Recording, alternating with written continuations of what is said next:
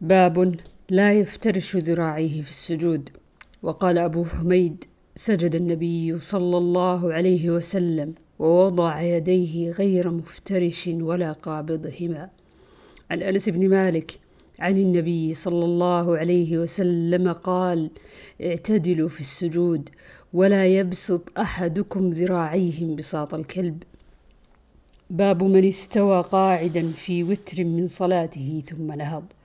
عن مالك بن الحويرث أنه رأى النبي صلى الله عليه وسلم يصلي فإذا كان في وتر من صلاته لم ينهض حتى يستوي قاعدا.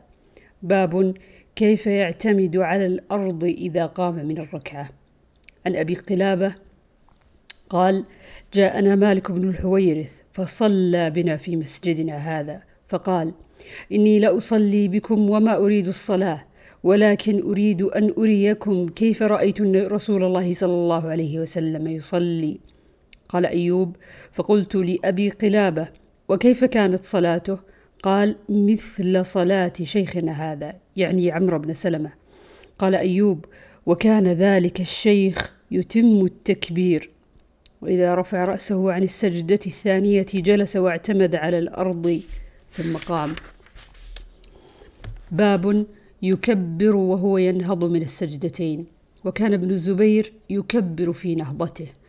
عن سعيد بن الحارث قال صلى لنا أبو سعيد فجهر بالتكبير حين رفع رأسه. فجهر بالتكبير حين رفع رأسه من السجود وحين سجد وحين رفع وحين قام من الركعتين. وقال هكذا رأيت النبي صلى الله عليه وسلم وعن مطرف قال صليت أنا وعمران صلاة خلف علي بن أبي طالب فكان إذا سجد كبر وإذا رفع كبر وإذا نهض من الركعتين كبر. فلما سلم أخذ عمران بيدي فقال لقد صلى بنا هذا صلاة محمد صلى الله عليه وسلم. أو قال لقد ذكرني هذا صلاة محمد صلى الله عليه وسلم. باب سنة الجلوس في التشهد وكانت أم الدرداء تجلس في صلاتها جلسة الرجل وكانت فقيهة. عن عبد الله بن عبد الله أنه أخبره أنه كان يرى عبد الله بن عمر رضي الله عنهما يتربع في الصلاة إذا جلس ففعلته وأنا يومئذ حديث السن فنهاني عبد الله بن عمر. قال إنما سنة الصلاة أن تنصب رجلك اليمنى. وتثني اليسرى. فقلت إنك تفعل ذلك. فقال إن رجلي لا تحملاني. وعن محمد بن عمرو بن عطاء أنه كان جالسا في نفر من أصحاب رسول الله صلى الله عليه وسلم فذكرنا صلاة النبي صلى الله عليه وسلم. فقال أبو حميد الساعدي أنا كنت أحفظك أحفظكم لصلاة رسول الله صلى الله عليه وسلم. رأيته إذا كبر جعل يديه حذو منكبيه وإذا ركع أمكن يديه من ركبتيه ثم هصر ظهره. فإذا رفع رأسه استوى حتى يعود كل فقار مكانه. فإذا سجد وضع يديه غير مفترش ولا قابضهما واستقبل بأطراف أصابع رجليه القبلة. فإذا جلس في الركعتين جلس على رجله اليسرى ونصب اليمنى. وإذا جلس في الركعة الآخرة قدم رجله اليسرى ونصب الأخرى وقعد على مقعدته على مقعدته باب من لم ير التشهد الأول واجبا.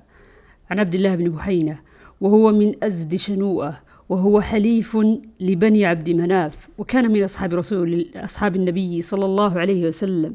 أن النبي صلى الله عليه وسلم صلى بهم الظهر فقام في الركعتين الأوليين لم يجلس فقام الناس معه حتى إذا قضى الصلاة وانتظر الناس تسليمه كبر وهو جالس فسجد سجدتين قبل أن يسلم ثم سلم.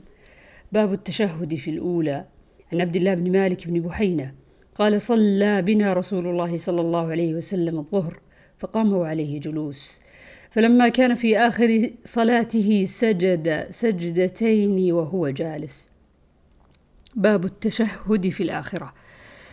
عن عبد الله قال كنا إذا صلينا خلف رسول الله صلى الله عليه وسلم قلنا السلام على جبريل وميكائيل السلام على فلان وفلان. فالتفت إلينا رسول الله صلى الله عليه وسلم فقال إن الله هو السلام. فإذا صلى أحدكم فليقل التحيات لله والصلوات والطيبات. السلام عليك أيها النبي ورحمة الله وبركاته. السلام علينا وعلى عباد الله الصالحين. فإنكم إذا قلتموها أصابت كل عبد صالح في السماء والأرض. أشهد أن لا إله إلا الله وأشهد أن محمدا عبده ورسوله.